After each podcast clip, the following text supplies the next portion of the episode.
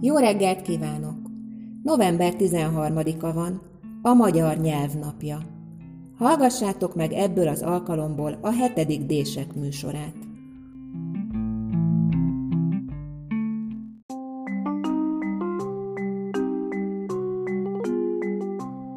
Furcsa lehet számotokra, hogy az anyanyelvünknek saját ünnepnapja van, hiszen az anyanyelvünk születésünk óta körülvesz minket a mindennapokban. Magyarul beszélünk, magyarul olvasunk, magyarul írunk. Gondolkoztál már azon, vajon hány magyar szót használsz egy nap alatt? Vagy meg tudnád tippelni, hány szóból áll a magyar nyelv szó kincse? 5000? 100 ezer? 800 ezer? Elárulom, a mai magyar nyelvben körülbelül 100 ezer szót tartanak számon.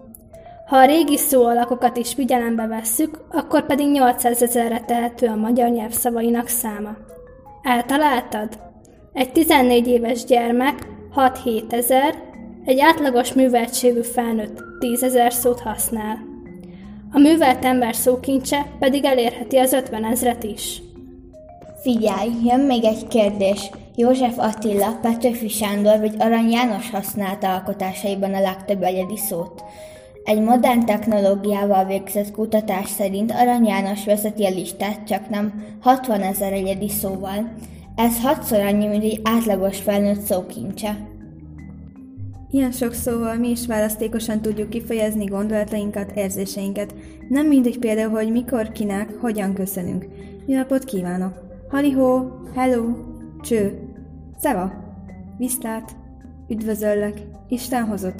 Ugye te is alkalomhoz és személyhez illően választod meg a köszönésed.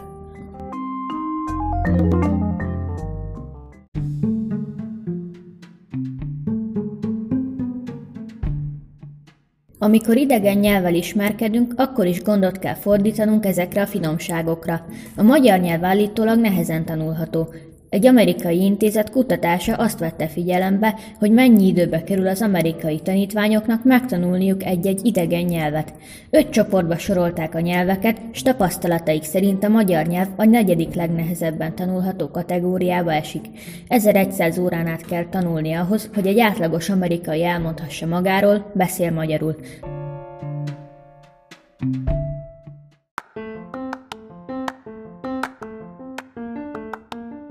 Aki ért magyarul, az biztosan jól mulat azokon a vicceken, amelyeket elég bajos lenne más nyelvvel, nyelvre lefordítani.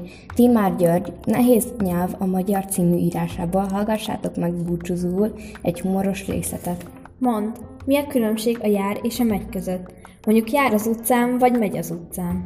Semmi az égvilágon. Jó, mert nem akarok zöldséget beszélni. Tegnap előtt láttam egy hastáncos nőt, akinek az egész zeneszám alatt folyton ment a hasa. Talán járt a hasa? Szóval mégis van különbség? Hát, árnyalatnyi.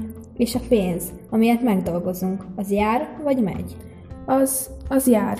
Többnyire. Nálam megy. Értem. És mi a különbség a tenni meg a rakni között? Semmi az égvilágon. Jó, mert nem akarok zöldséget beszélni. Tegnap találkoztam egy ismerősömmel, aki nem a feleségével sétált a teszedőparton. Hol? A teszedőparton. Talán rakodóparton? Most mondtad, hogy tenni és rakni mindegy. Na szóval az illető nagyon zavarba jött, és úgy rakott, mintha nem venne észre. Úgy tett?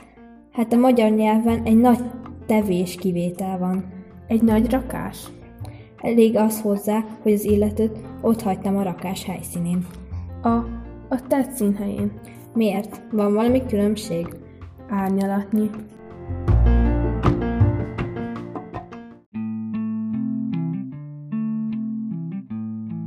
Derűs, szép napot kívánunk mindenkinek!